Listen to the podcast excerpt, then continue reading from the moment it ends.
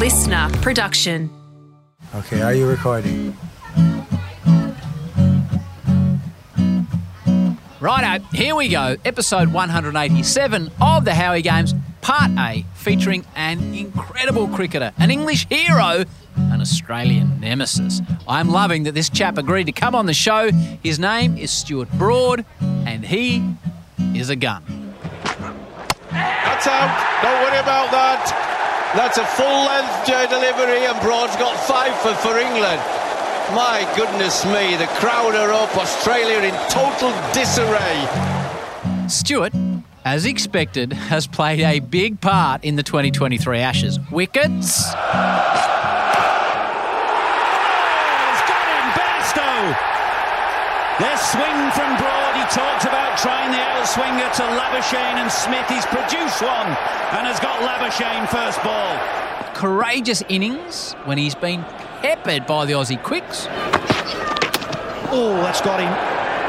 Well, it's all happening. That one's hit the helmet. and an involvement in controversy. Oh, that's a nasty ball. He's played it pretty well, actually, in the end. Broad, who, with a great show and display, keeps his bat in the crease and says to Australia, is the ball dead? So, in my time watching cricket, I've hazy memories back in the day of Ian Botham, episode 113. Now a Lord, destroying the Aussies and breaking my young heart, breaking it, of Freddie Flintoff, Vaughany, episode 73, and KP, episode 22, taking the Ashes in 2005. I was a bit older, thinking, hmm, okay, hurts, but they were probably just too good. And then Stuart Broad delivering in the biggest moments with some absolutely withering spells, and me older again admiring him and thinking, gee, sacrilegious as this may sound, gee, I wish Stuart Broad was on our side. He is so good. It's with these legends of Ashes cricket that Stuart now sits comfortably, and that for so many Aussies over so many years, he has been public enemy number one because deep down, you know, Stuart Broad has the ability to destroy your team. Conversely, it is why he is a god for fans of England. So you search and try to find, but you don't know where to go. So many thoughts flood through your mind. You're confused and want to know mystery, what is to be. So much more than meets the eye. Listen to me, time is your key. Find out by and by. Statistically, Stuart's record is incredible. The fifth most wickets of all time. Fifth. Three spinners and only one quick ahead of him on that list.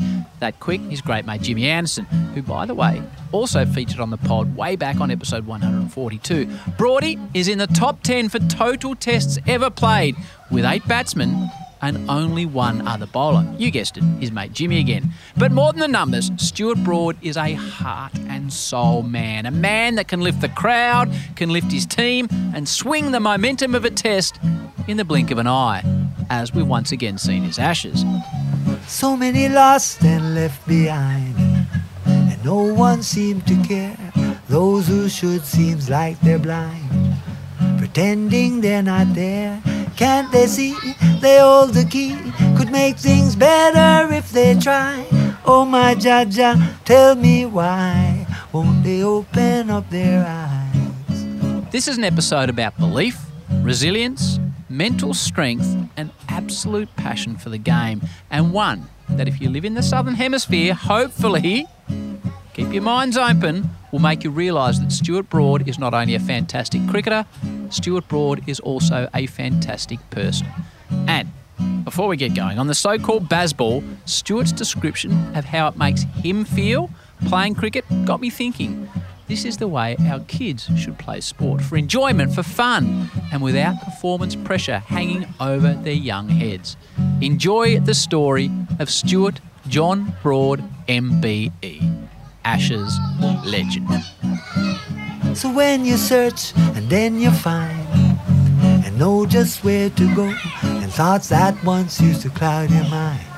You see clearly and now you know mystery what is to be revealed in King Selassie come on children trot with me.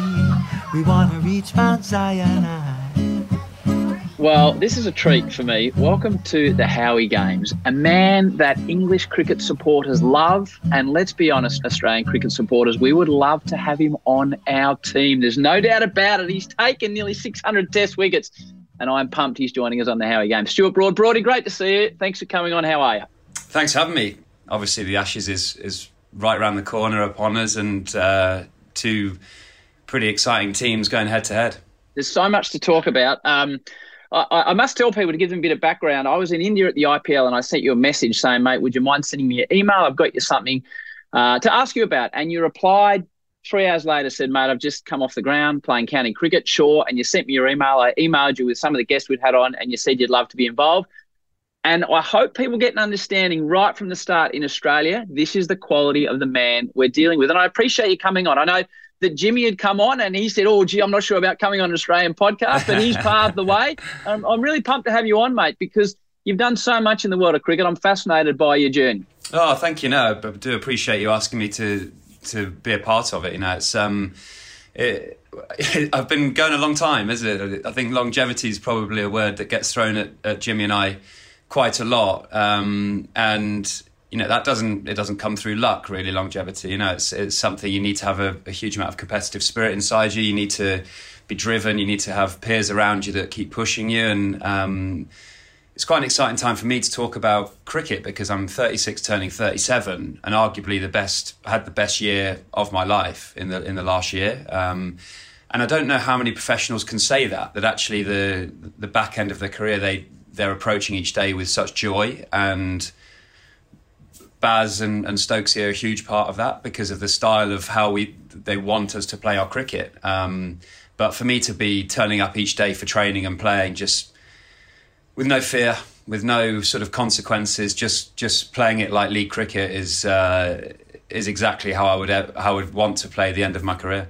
I'd like to follow your journey, and I'll point out certain moments when it's been tough for you, or when you've been under pressure, or where you've looked like you are the man or certain performance you've had. So I'd like to sort of talk mastery through with you. But you you mentioned Brendon McCullum, who's been on this show.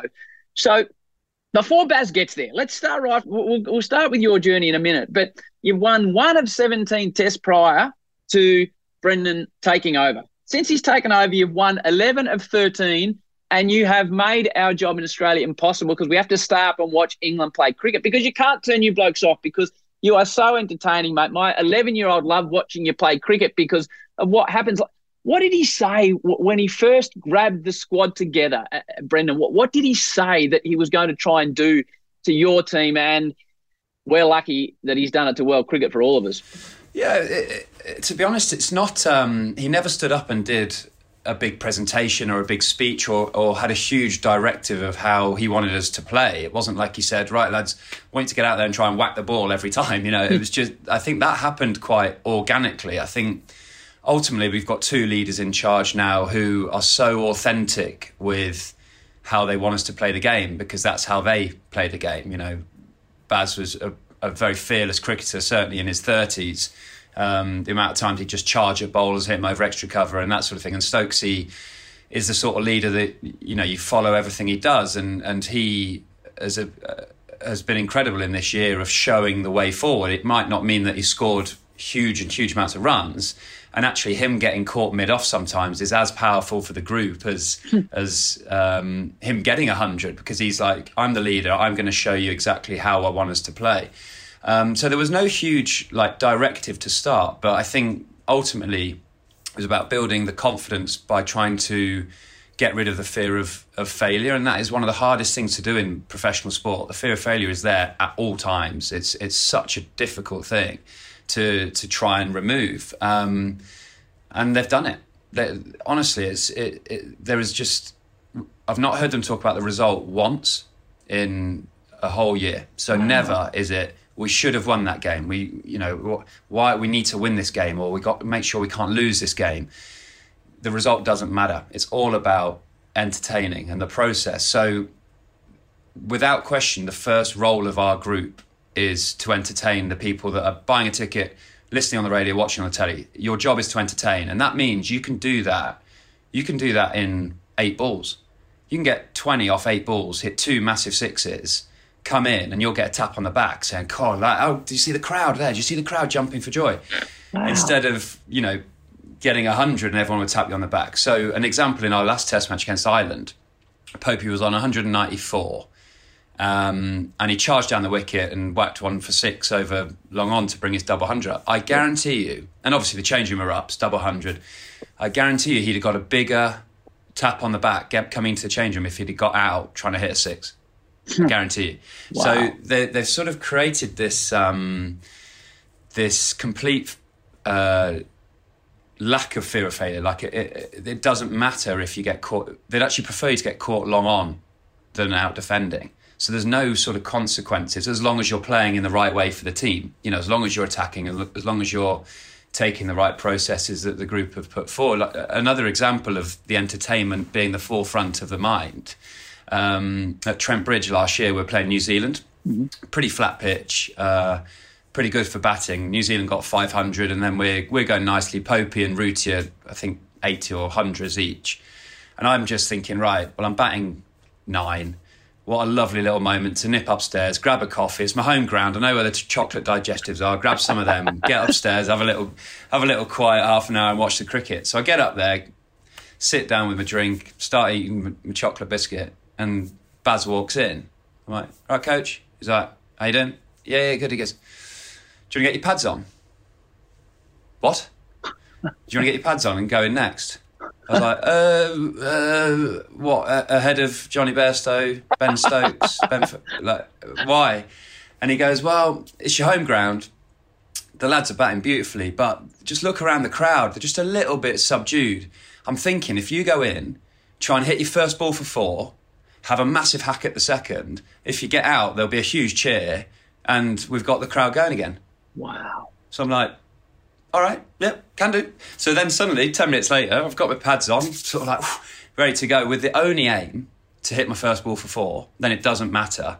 Um, but fortunately, Popey and Rooty kept going. Second new ball came, and they were like, "Ah, oh, actually, Johnny can go now." But the, the mindset is, if you could give someone a cheer for thirty seconds, then you're you've done your role for the team in that day. So it means turning up each day is is so free because ultimately, I can hit one boundary and have a great day instead of needing to get fifty or hundred. What a wonderful way not just to play cricket, but to play any sport. And I hope any child out there listening is understanding what Stuart's talking about. Because I'm sure, mate, if someone taught you this in the under 10s, the, joy you would have had as you've gone through. Obviously, there's some tough times. Well, what about as a bowling group, though? Like we see the batsmen attack, attack, attack, and going at five, six, and over. Ha- has the general theory been to change the way you bowled at all, or just you and bloody Jimmy are so good that just keep doing what you're doing? No, good, good question because um, it, it has been dominated by what the batters have done, um, and seeing us chase 370 and 350, and and it's just been spectacular. But the mindset within the bowling has been quite important because ultimately we've got Jimmy and I are combined age of 76 years old. We've sort of like ingrained in what we do, um, but we with bowlers, there's, there's loads of different ways to do it. And I listened to an interview with um, Scott Boland yesterday where he was talking about economy rate. His his job is economy rate, economy rate, economy rate. Doesn't change his, what he does, his plan. And then hopefully he picks up wickets doing that. And I, to be honest, Jimmy and I have had that sort of mindset for a long part of our career. But what Stokesy wants from us is forget economy rate. He doesn't care about boundaries. He literally like they don't matter. His theory is whatever boundaries they the opposition hit will hit more. It's about wickets at all times. So if you're bowling to a plan that is thinking about getting wickets the whole time, then you're succeeding. So actually, ten overs, three for seventy-five is more valuable to him because it's speeding the game up Yeah.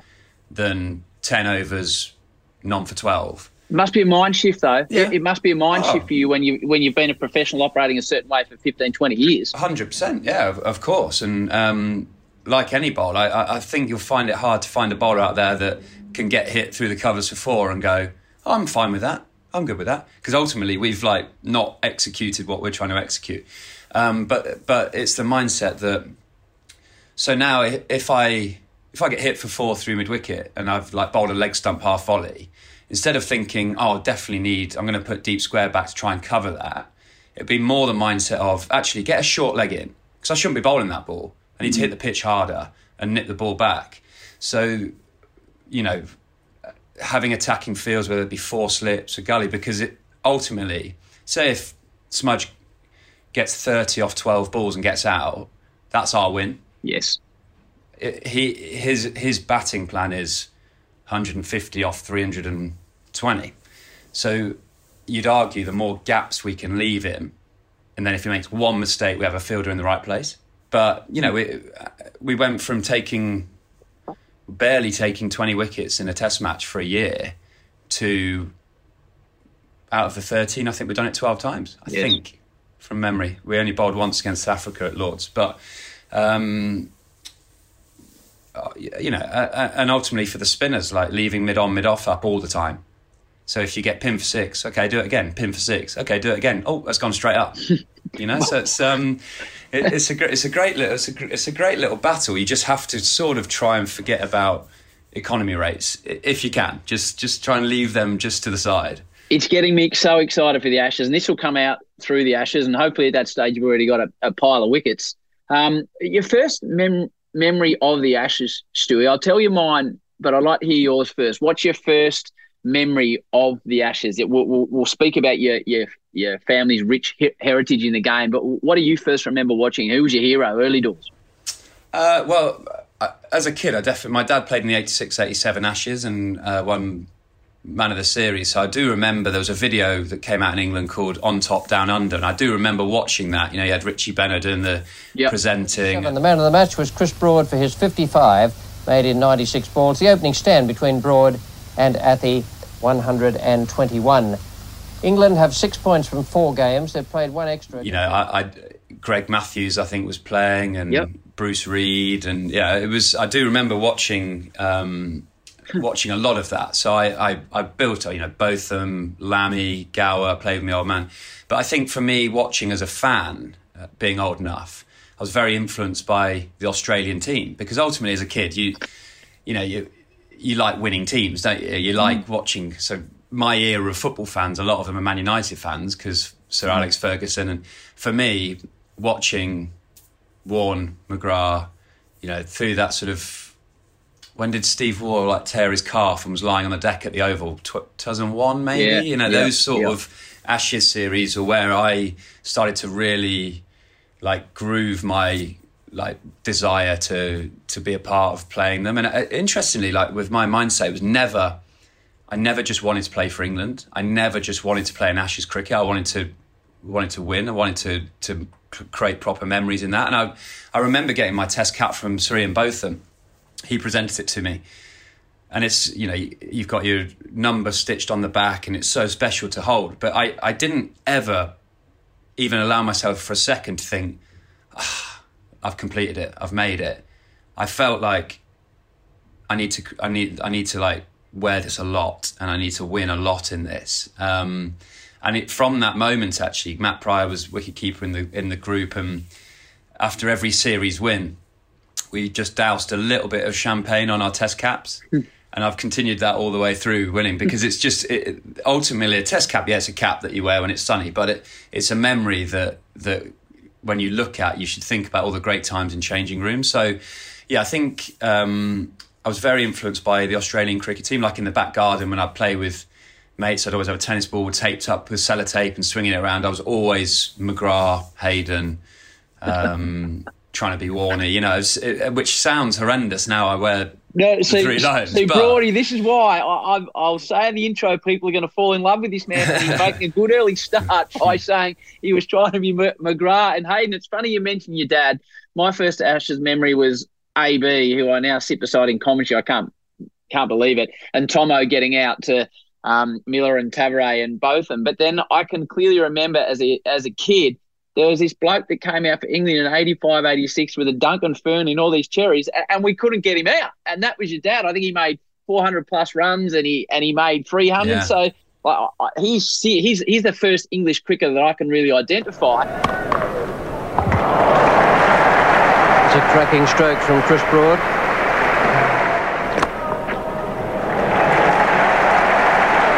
And that's the fifth Test century for Chris Broad, four of them against Australia.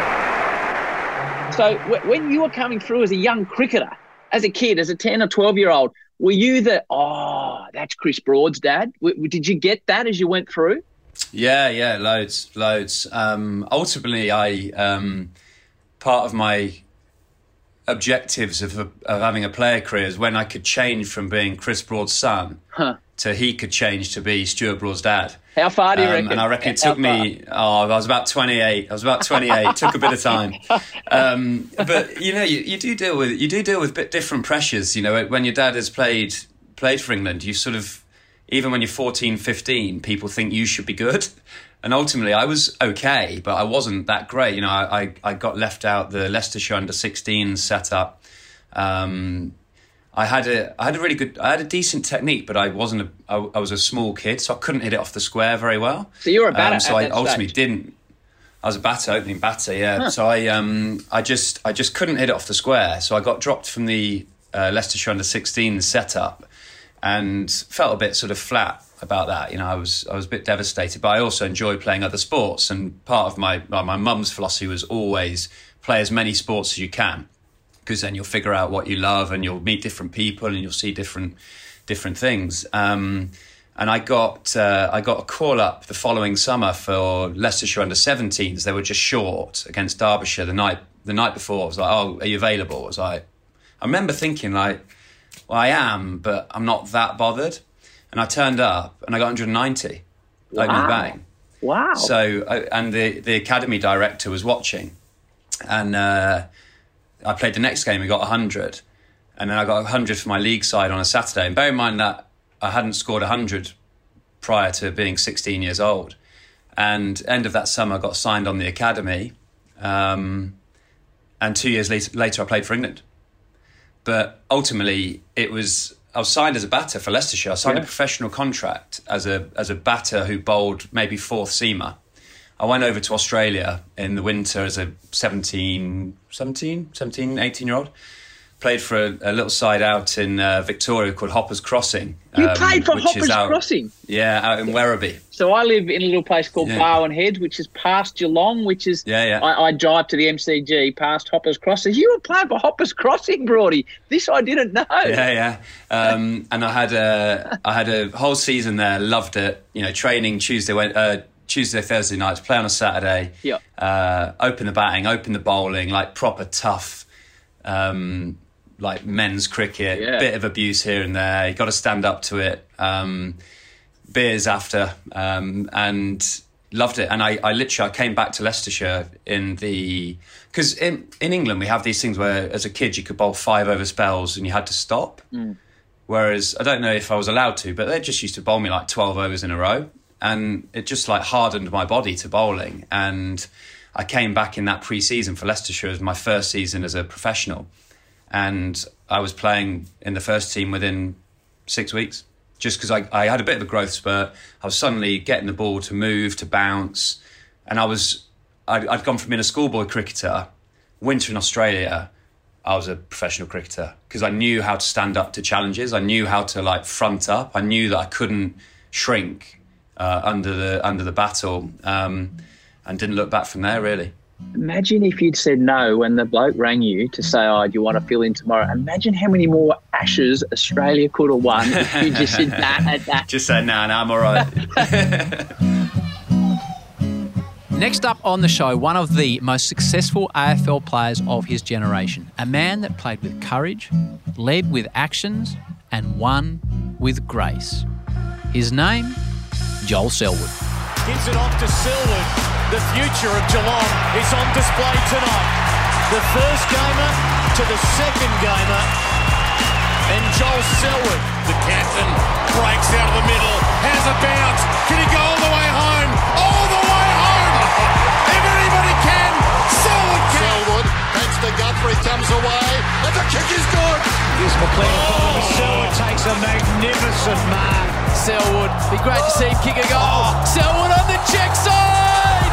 All hail Joel Selwood! It's coming home, back where it belongs. That is Joel Selwood, next up on the podcast.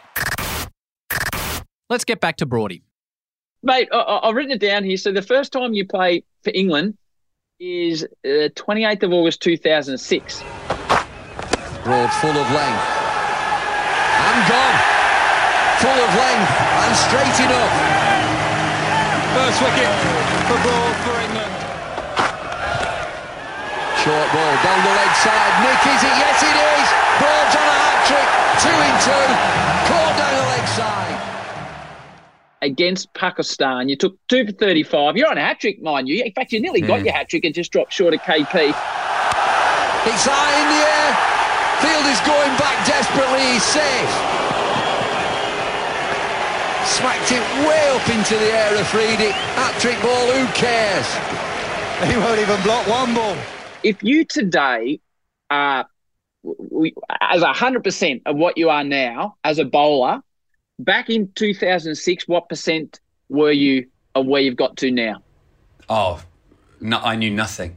Really? I just I just held the seam straight Yep. and ran in and tried to bowl length. Right. Well, it That's worked. it. You- You're on a hat trick. well, it- it worked for a bit. It worked for a bit, but I had no, I had no, I had no white ball skills. You know, I, I think, um, I, I think I'd only played one 50 over game before I played an ODI for England. Yeah.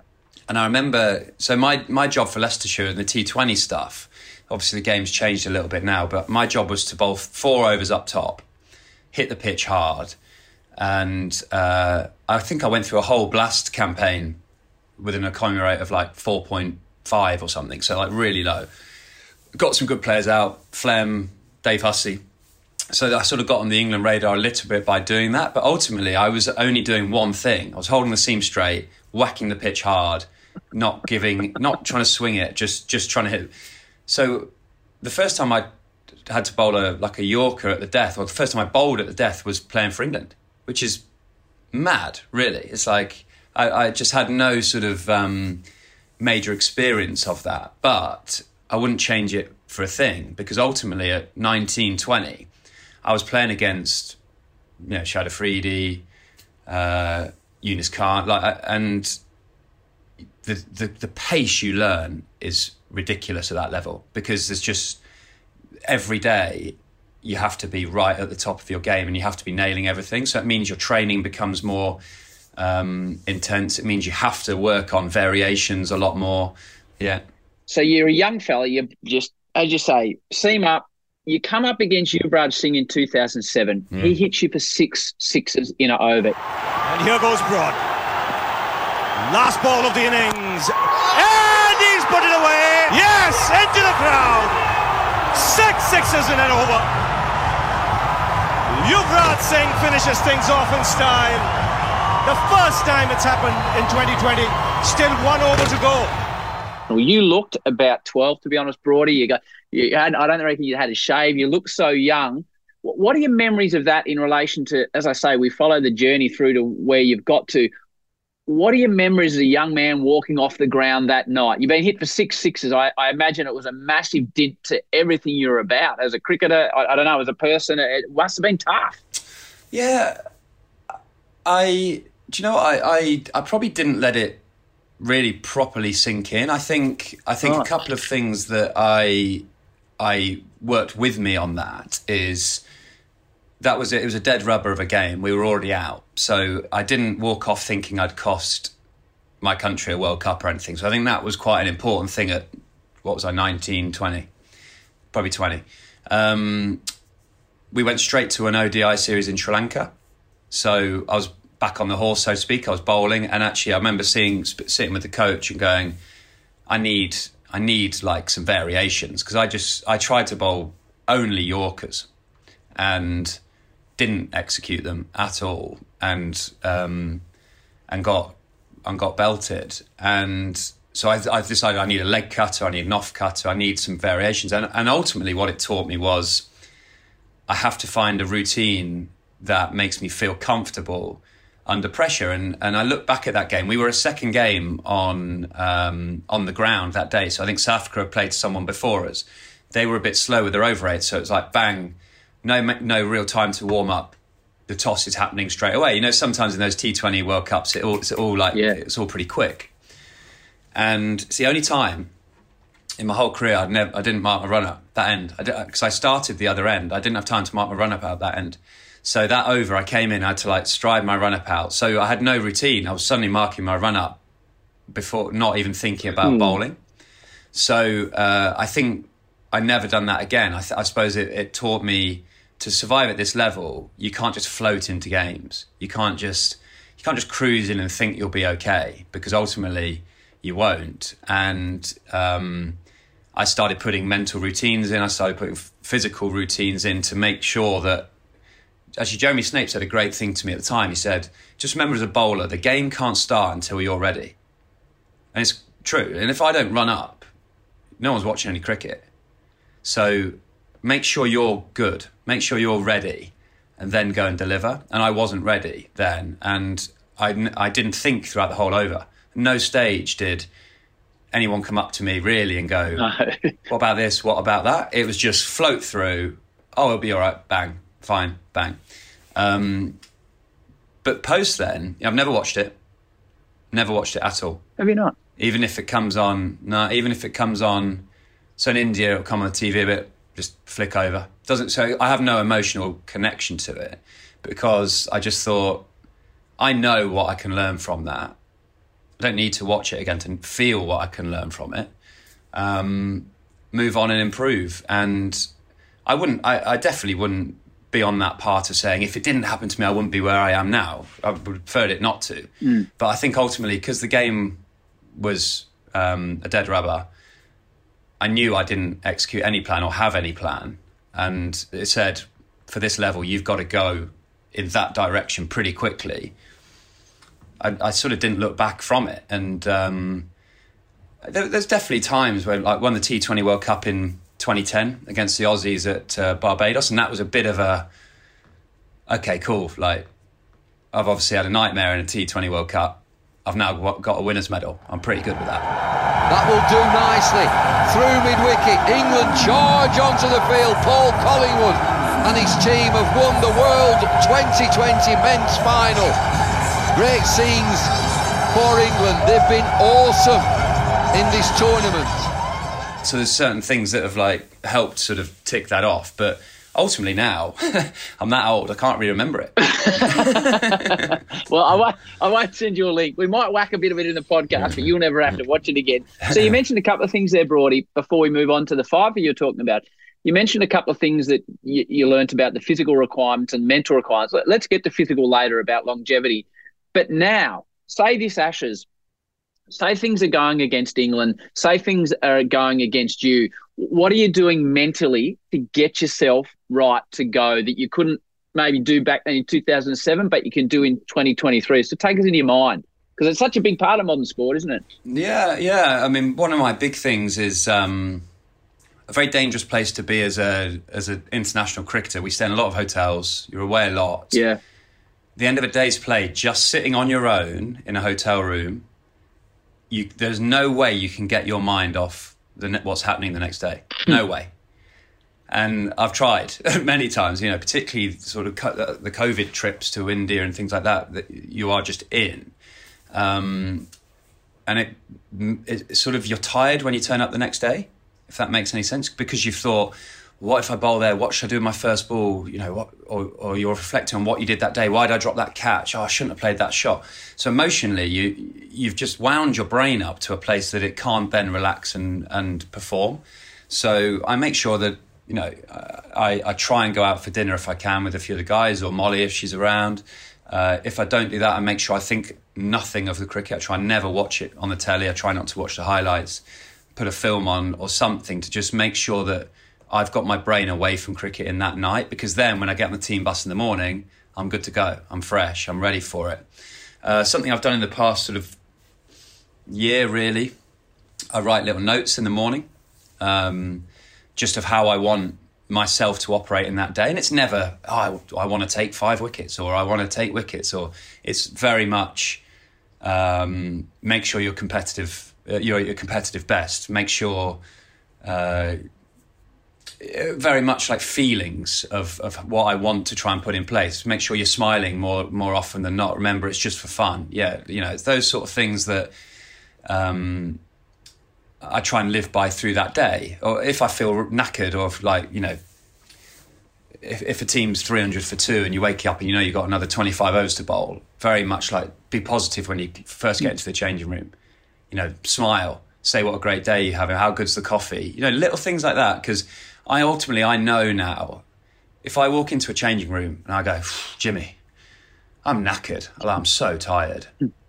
Well, even if he feels great, he's going to be ten percent more tired now. Yeah, of course. So uh, that, only the only the past year I've sort of really gathered a bit of that sort of process for me, and I just tr- I'm not naturally a very very positive person. I'm not naturally like, "Whoa, what a day! Yeah, beautiful blue sky," you know. But but part of Baz's um, part of Baz's sort of group feeling for us is he wants us to open the curtains every morning, like you did when you were twelve. You'd open, first Saturday morning, you open the curtains, blue sky, you'd be buzzing because Yes. cricket's on ultimately, and it's bad to say, but there, there's certain times as a professional when you open the curtains and it's raining and you're a bit like, mm, yeah, I'll take that. I'm pretty happy with that. We're trying to get and getting back to a place where you open the, the curtains and you're like, yeah, what a great day to play cricket because we're there to, you know, grow the game and entertain. So part of that needs a bit of help from me on my iPad. Just, you know, make sure that you're up, you're, you're busy, you're happy. Um, and only not every day, obviously, but I just try and write two or three things for me to live by in that day, um, and it's really helped. Was was there any notes made today about how you were going to approach the Howie Games interview, or you didn't get notes out for that one, Brody? No, I didn't get my notes out for that. I'll, I'll uh, but I, uh, but I'll. Uh, I think I'm pretty smiley. You pretty are, Happy. you are. You're This is smiling. good. This is good for me at 10 a.m. No, you're killing it, mate. You mentioned uh, the Ashes, 2009, one one going into the Oval. You make 37 29, you get five for 37 and one for 71. So that's I, that's my first memories. Oh wow, this Stuart Broad, he's a bloody gun. This fella. What does belief do to a young and upcoming athlete that yes, I can perform at this level? Like after you do that and you, you leave the ground that day, what impact does that have on you? Honestly, it took me till then to think. I, c- I can do this. I can do this at this top level. That's out. Don't worry about that. That's a full length delivery, and Broad's got five for, for England. My goodness me, the crowd are up. Australia in total disarray. It's just the sort of thing that Glenn McGrath used to do in one session of play. Yeah, I mean, I, I, I definitely remember one um, moment the day after that five for I was walking down the steps at the Oval to go and warm up, and people were asking me to sign the front page of the paper, which I'd never been on the front page before, and I was like, wow, like that's different. Like that, that's uh, you know that people have, have enjoyed this spell, but I think I learned so much from that series. Honestly, I, I playing against Australia and some of the greats of Australia with that team. We're talking like Ponting, Hussey, Clarke was in it. Um, Watto was playing. You know, it was it was um, before Cardiff. uh, Before Cardiff, the first Test match, my nerves were off the scale. I, I just. I remember I did exactly what I wouldn't do now. I sat in, in the hotel the day before thinking, hydrate, you know, rest, get my feet up. This is before your first Ashes test. Yeah, in 09. And all I did was spiral, spiral, spiral, spiral. shh. and ultimately, I do remember turning up on day one thinking, God, I'm actually quite tired. um, so I try, I try now and get out and play golf or something just so I'm not thinking about cricket at all. But I, I, I obviously had watched Australian cricket play and was quite influenced by them. But the like, what's the right word to say? Almost like the ferociousness of their intensity, like Ponting's intensity, surprised me. I I was sort of half expecting to like walk on the ground and be like, "Hey up, Ricky," uh," but it was just, he was just like zoned Hey up, Ricky. times, You know. I'm not sure you're getting a hey up, Ricky. yeah. Hey, up, Ricky, how we getting on, mate? Big fan, big fan. Um, but but um, yeah, they, they probably they probably shocked me and a few of the guys that hadn't played much before with their with their with their steeliness, with their like drive and their like no niceties. It was we're warriors. We're here to play and we're here to beat you. Um, and fortunately, we we had some key players stand up at some good times in that. But I think for me, getting that fifer in what was a a pretty vital day. You know, there, there was 70 odd for none, I think, and I picked up five in a spell. I did walk off and think, I can do this. And, and ultimately, I, if you can do it under the most pressure, last Ashes test at 1 1, or I think it was 1 1, uh, when the game's on the line and bowl a spell that bowls, it did, I didn't get 9, 10, 11. You know, I got Watto, Ponting, Clarke, Hussey, Haddin. I walked off going, if I can do that now, there's there's no level that can stop me. I can. I've, I grew my belief that uh, I can go and do it, and then ultimately I did. I I got um, when the series was on the line in 13 at Durham. I got 10 for five for 26, and he's changed the course of this match. In the series on the line in 15, I got the eight for at Trent Bridge. It's been a special day, and he's got eight for 15, 9.3 overs, destroyed Australia. The Ashes have won. It's as simple as that. And Australia all out 60. Unbelievable cricket but wonderful. So I've, I've sort of, I feel like it's given me confidence when, when, when the momentum is changing the series, when the game's on the line. I, I've always known that, to be honest. If I, if I play a pre-season game, I, I wouldn't be, I wouldn't be on your team sheet necessarily. I, there's just something that doesn't bring in that sort of real vibe I need. And maybe that, looking back to the Yuvi thing, knowing it was a dead rubber, ultimately, did I was I quite on it? no. But if you put me in a later in the series, knowing that we need a win or something, I'll get the job done. That is the end of Stuart Broad Part A. So much, so much more coming in Part B.